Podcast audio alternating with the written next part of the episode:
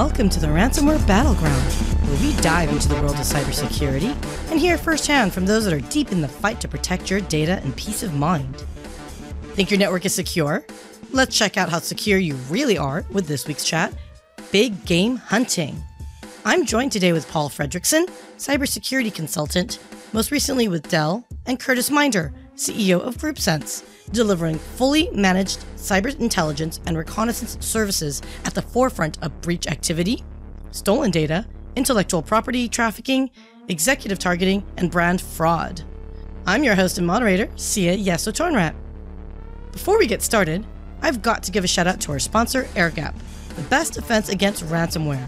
With a zero trust isolation platform, AirGap confines ransomware to a single device. Put an end to threat propagation and protect your infrastructure in minutes, not months. And now, let's enter the battleground.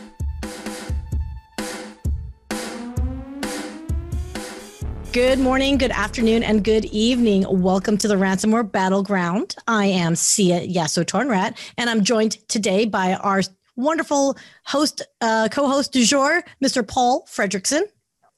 Welcome. Hello, everyone. And today I am very excited to welcome Mr. Kurtis Minder. Kurtis, welcome. Thanks for having me, Sia. Oh, we're thrilled to have you because you know why? We're talking about all things big, cool, and awesome. Big game hunting. Dun dun dun. Uh, no, we're not doing. We're not talking about big game hunting in the Texas sense. Okay, just to clarify for my Texas friends, we're talking about ransomware security focused. um, guys, we know ransomware has evolved over the last few years and it's accelerated uh, over the course of the pandemic there's just no two ways about it it's become that much more lucrative so can you guys in your you know infinite wisdom just define what big game hunting is uh, from your perspective so paul i'll kick you off just to warm Kurtis up a little bit so he doesn't All run right. away from us All right. Uh, well, I mean, the, the attacks have evolved to go where the money is. And if you know the baseline security of some places is going up, but not uniformly. So, you know, if I was a my favorite term of busy cyber criminal, if I'm going to do a lot of work, why not get more money for my work?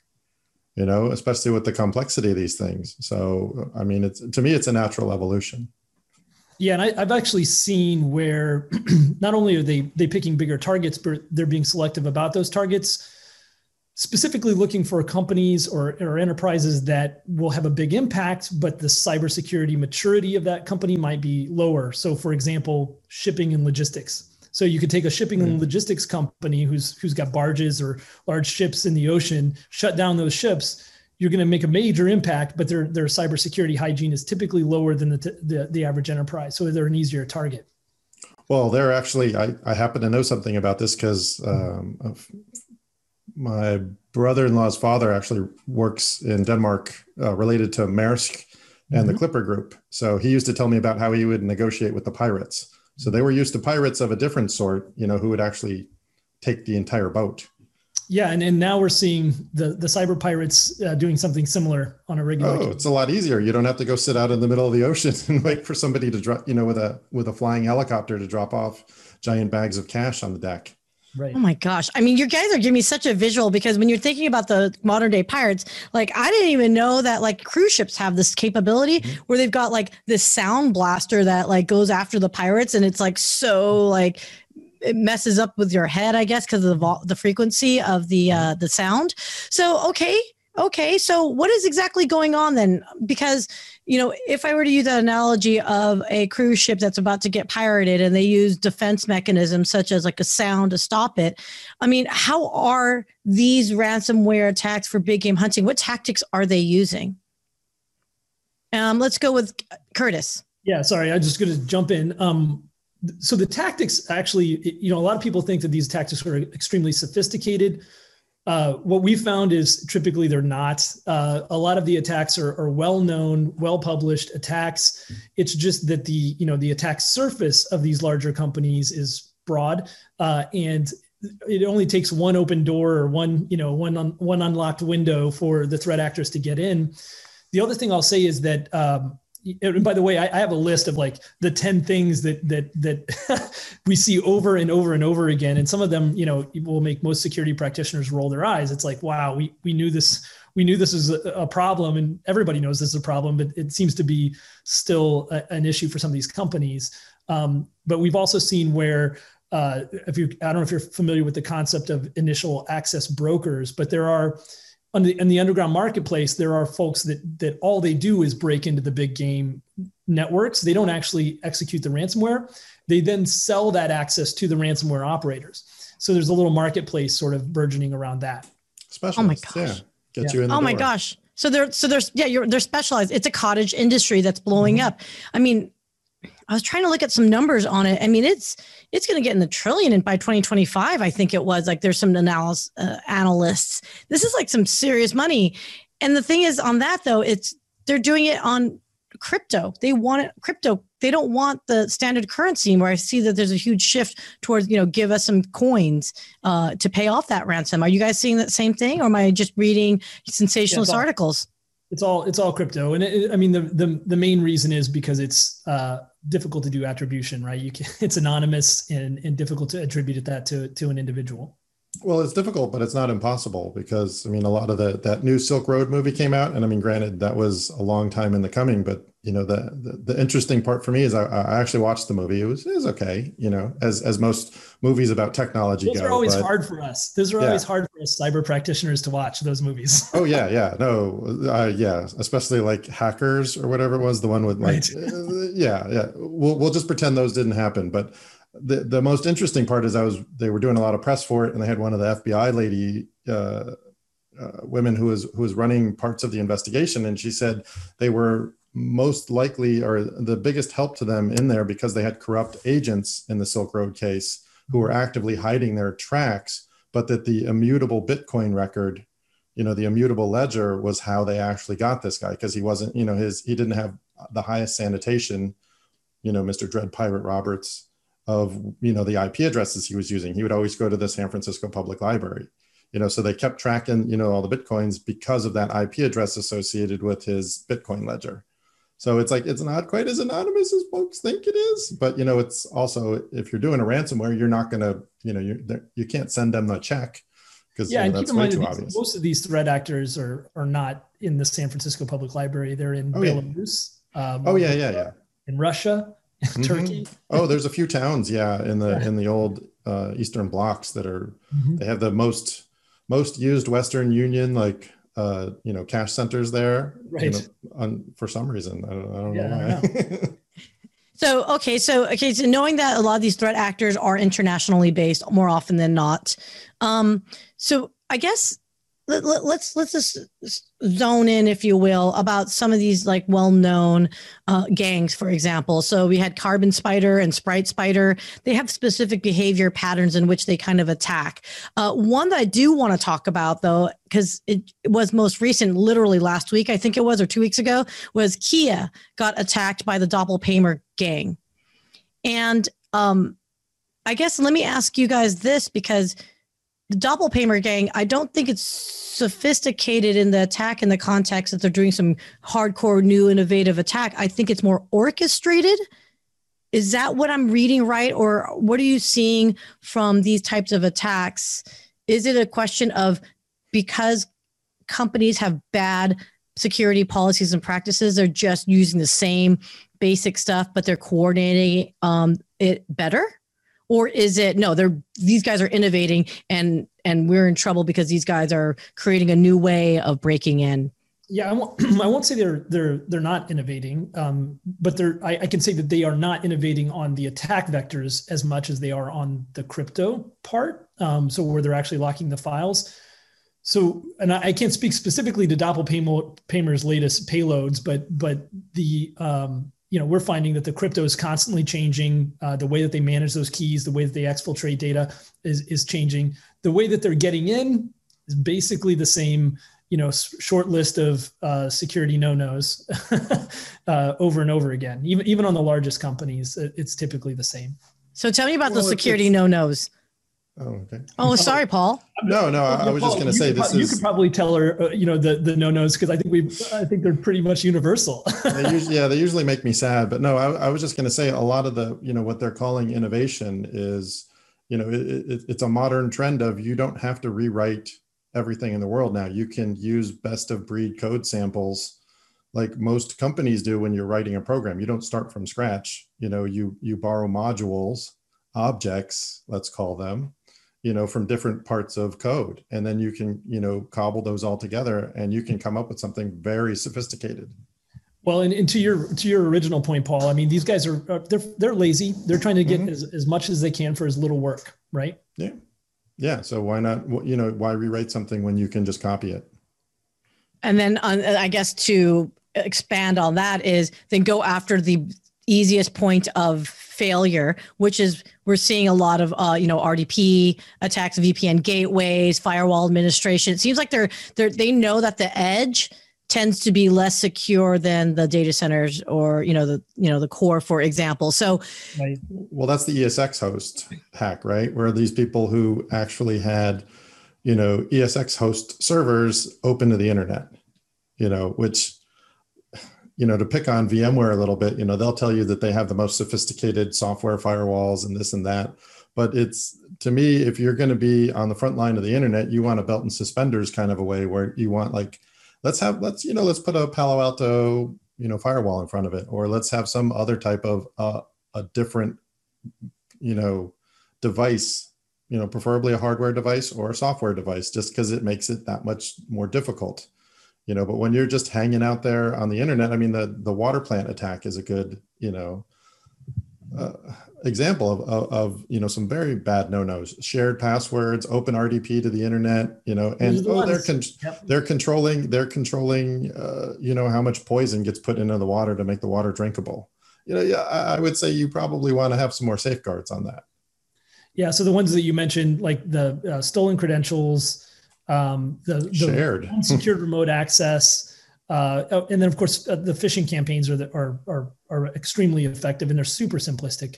Um, you know the, the payloads are not complicated, uh, and and most like you said most um, network infrastructure should detect this, but a lot of companies just simply don't have it either implemented correctly or at all, uh, and that's that's where that's where it, it, it low hanging fruit for the bad guys, right? Mm-hmm. Right. Well, if you think about that disconnect, oftentimes it's yes, it's poor policies that's put in place. Say that 15 times fast. Uh, poor policies put in place.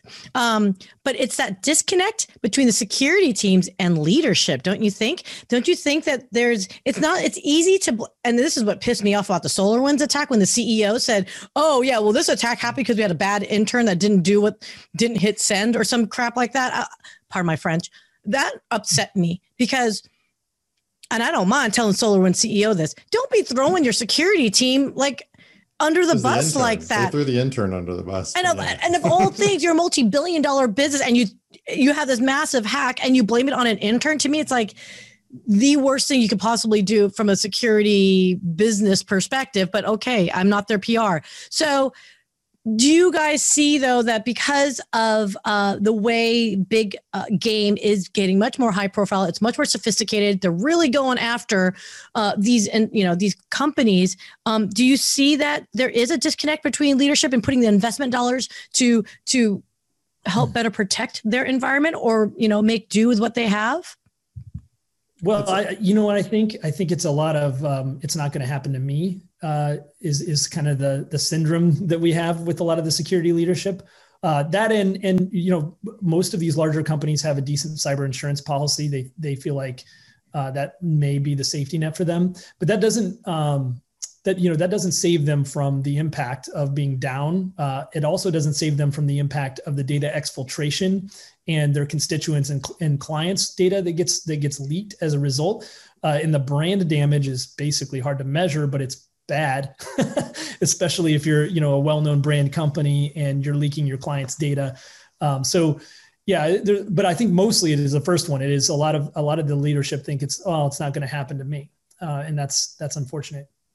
Yeah, I, I would agree with your point, Kurtis, that it's it's but I would I would say it's it, to me I've seen it as a prioritization, right? You know, there's there's that joke about you know if if you want an executive to to work you know to get you fire insurance for your company, you burn down the company across the street, you know, right. so you scare them into buying fire insurance for his company. Right. You know, and unfortunately, there's a lot of truth in that because you know they they're like, oh, it won't happen to me. It's really low risk. You know, it's uh, uh, you know it's not it's not going to happen to me. You know, the head in the sand attack. But I think that the statistics are up over what four thousand attacks a day. Yeah. It's, oh my gosh! And, and, that's even if you know who who even made that number, but you know, just in the directionally, that's frightening. I mean, that's that's a lot of attacks. so okay, on that note with leadership, then, so I know this is going to be up your bailiwick, Kurtis, because I really want to hear about this. So, to negotiate or not negotiate, so if you are an executive in an organization and you get attacked and they're asking for, oh, you know, I'll pick on Kia, they asked for 404 Bitcoin or equivalent of $20 million, right? Um, or I am a um, the the the the water utility and um, you know maybe uh, I don't have the, that type of funds, but maybe I was attacked by either a teenager or more sophisticated attack. What is your philosophy and how do you address that? To pay or not to pay? Well, you know, when we engage, it's, you know, we're engaging in, in a consultative manner. We're there to advise, um, but it's ultimately the business decision and, and this leadership of that business's decision when we're talking about the larger clients, the brand name clients, they, they usually bring quite a few people to the table, right? They've got you, you typically the CIO, CISO, CFO, external counsel, internal counsel, somebody representing the IR firm that's that's uh, you know doing the cleanup. Um, and we always recommend that they bring in uh, law enforcement as well on the front end. Ultimately, that decision is is really revolves around the the impact. What can you afford uh, you know, can you be down, uh, or, or, or is this a business-ending event if you don't get it solved quickly, right? Um, and uh, also, how you know how much data was exfiltrated, and what is the impact of that data uh, being on the underground marketplace or being dumped? Um, so it, it, just comes down to some subjective, uh, some subjective, and some quantitative business decisions around what can you afford. Um, ultimately, we we do recommend that you engage re- regardless of whether you're going to settle or not, just to to test the water to see where the threat actors are going to land. Um, but it's up to the business. So, okay. If you, if, okay, so you're a leader and you've, you've been attacked and you want to find out like who it is that's attacking you. So that you had mentioned to me that there's a difference between these types of threat actors and how you negotiate with them. Can you explain to me who, what those two types of threat actors are? Yeah, I'm gonna, I'm gonna grossly generalize a little bit and say, let's say there's two main categories. One is the lone actor, or there might be more than one, but like a small number of of actors that don't do this on a regular basis. Um, and sometimes those are using their own tool sets uh, and they're a little bit rudimentary. Other times they're using ransomware as a service where they're basically, you know, outsourcing the actual ransomware deployment and platform, which is a thing. And then the other the other category is the ransomware gangs or groups, uh, and those are the well-known you know brands that we've heard. You mentioned Doppelganger, uh, Doppelpaymer, REvil, you know folks like that. Um, th- those those uh, you you had said something earlier about the volume, Paul, of of the number of attacks.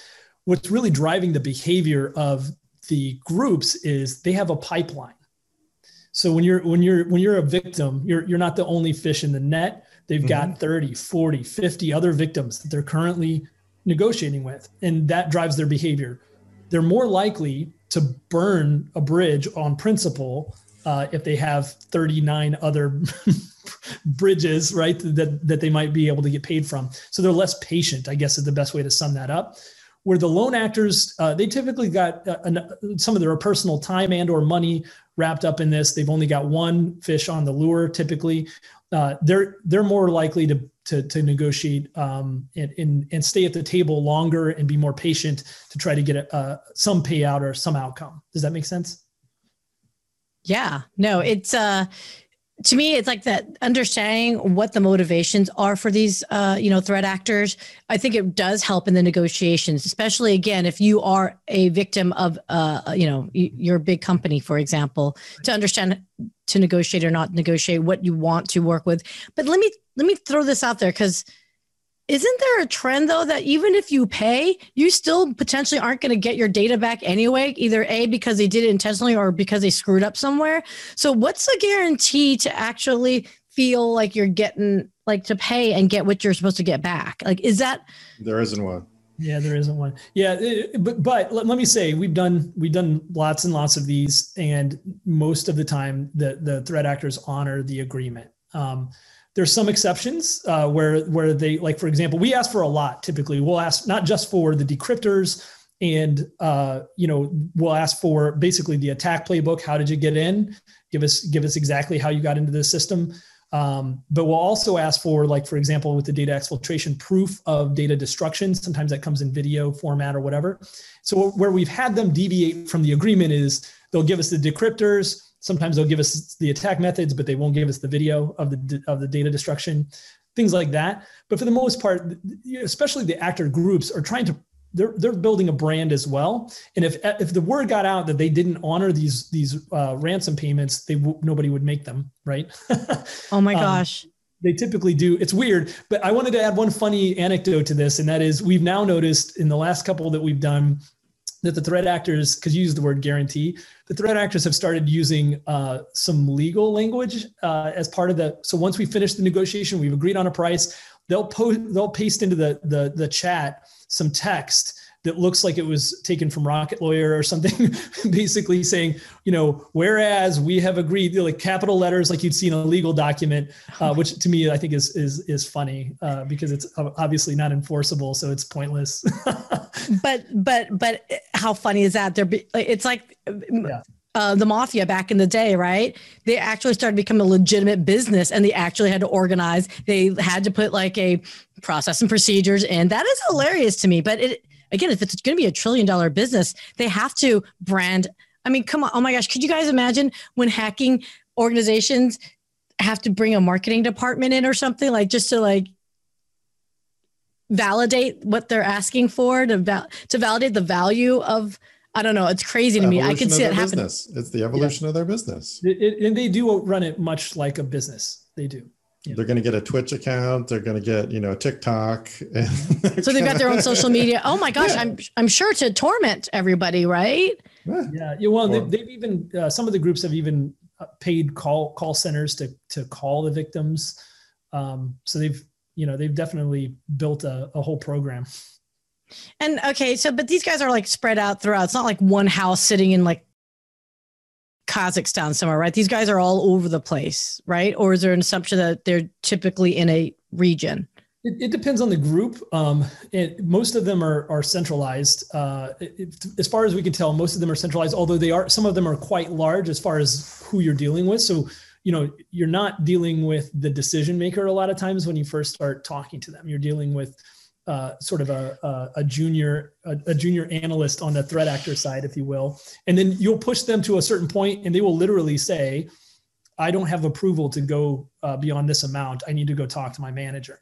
And so, like you're buying a used car or something, uh, and so they, they they have a whole operation around you know how much this person can discount before they have to go get approval and and all of this stuff.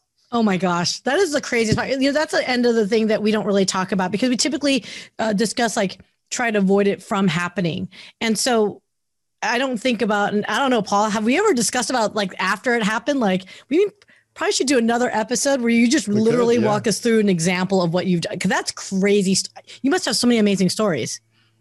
Well, th- yes and no. I mean, the, the, the upside uh, is that for the, the ransomware groups or, or gangs, they basically use a playbook. So a lot of times we can go in, it's, it's almost scripted. And so we can go in and we can say, oh, it's Doppelpaymer. Well, they're going to ask for this and you're going to settle about here. It's going to take two business days, you know? So, cause we've done it so many times, we know exactly what the playbook is. Um, but for the lone actors, it's always a bit of an adventure.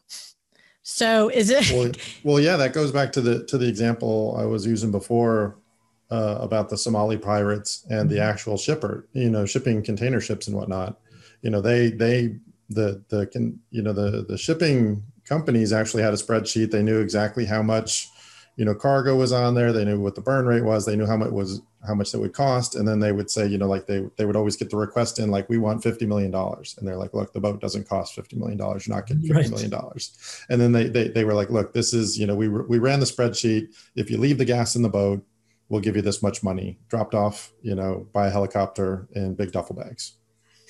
Okay, so I'm totally gonna digress. I'm gonna tangent here on real just one little question.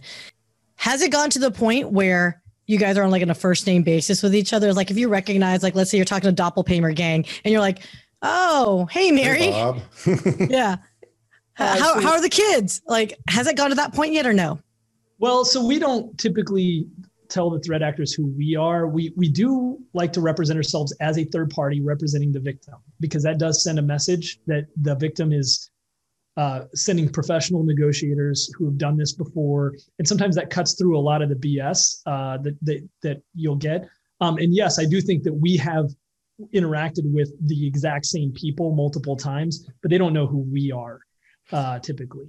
Yeah. But, uh, now, is it over phone or is it text? I'm assuming not video, obviously. Uh, no, it's almost entirely done on a dark web site with a built-in chat function. Most of them have moved to that format. We have done a, a number of them over like encrypted email uh, and anonymous email addresses, but but uh, now it's almost entirely done on a dark on a dot onion site with a built-in chat feature.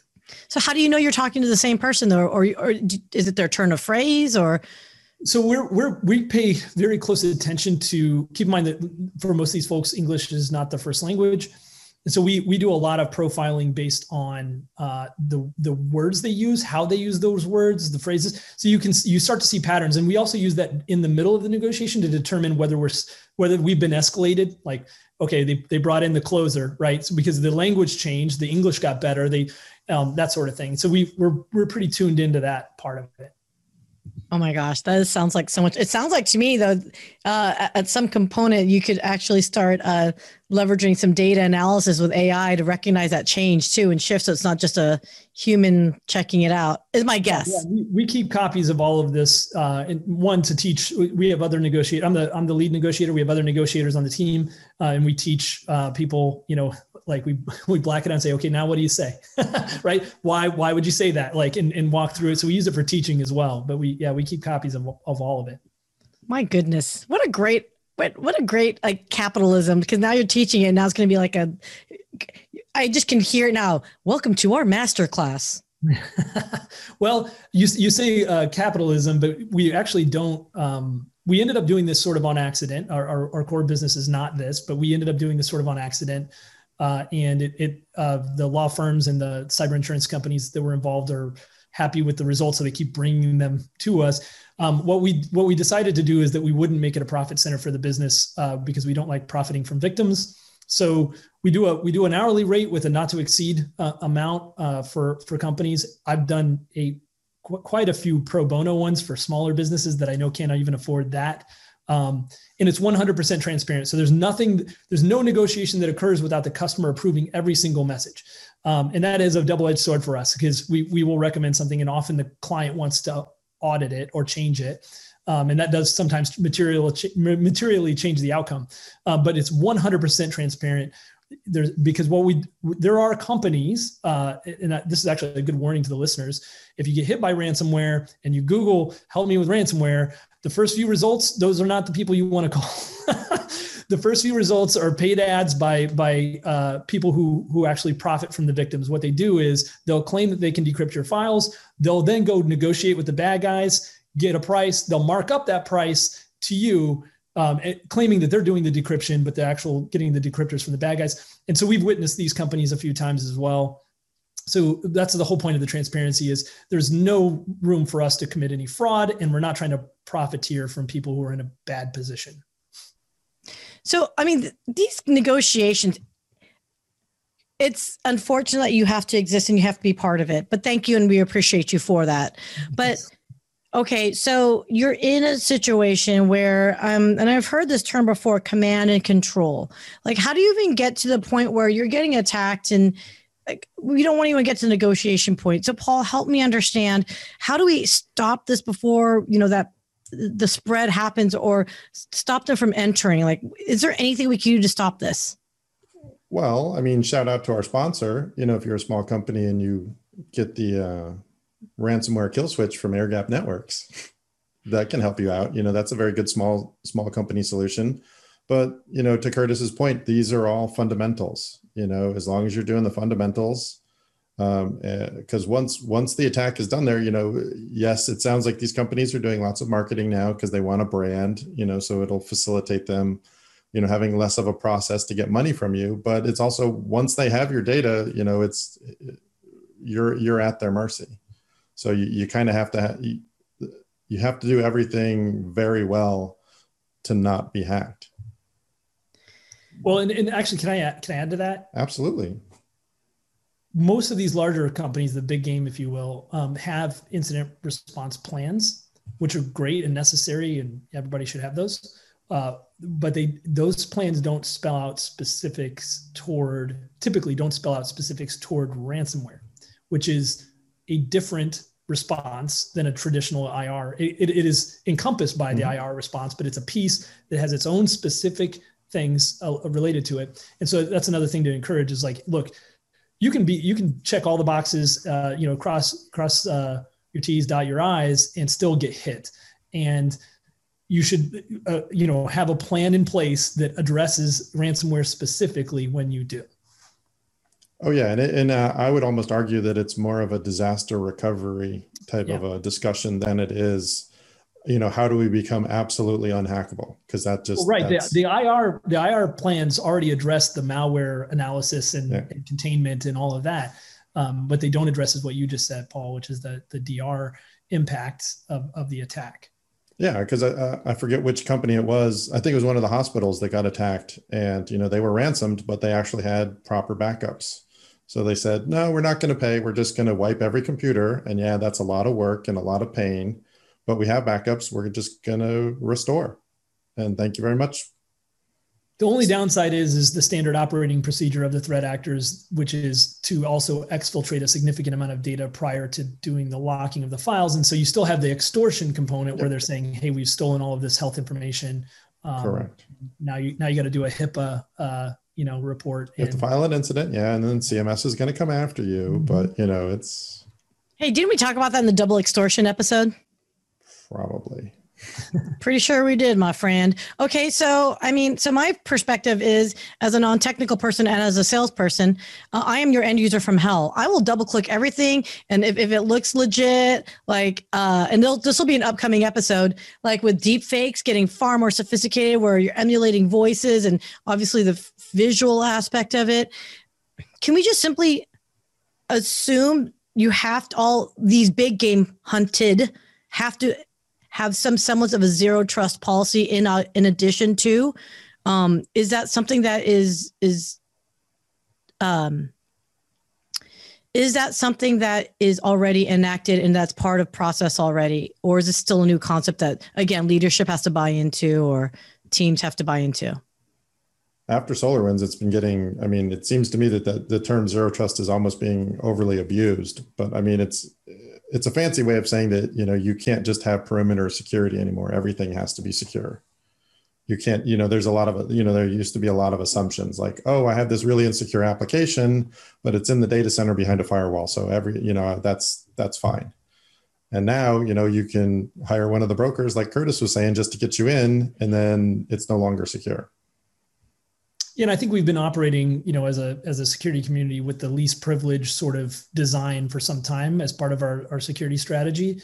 Uh, zero trust, like you said, is, is a bit of a, a buzzword, but the technology behind the zero trust uh, uh, tech stacks, you know, we're replacing standard, you know, network access VPNs, for example, uh, would be a tremendous step in the right direction. Uh, you know, actually implementing that tech stack. Yep. Okay, so guys, we're wrapping up on time here, and I really appreciate you. If you were to think of one thing that you'd recommend or want to part with uh, when it comes to the vulnerabilities that you know we're going after big money, big game, what would be your recommendation to an enterprise? Let's say if I was a multi-billion-dollar corporation. Uh, hmm. let's go with Kurtis first, please. Okay, sure.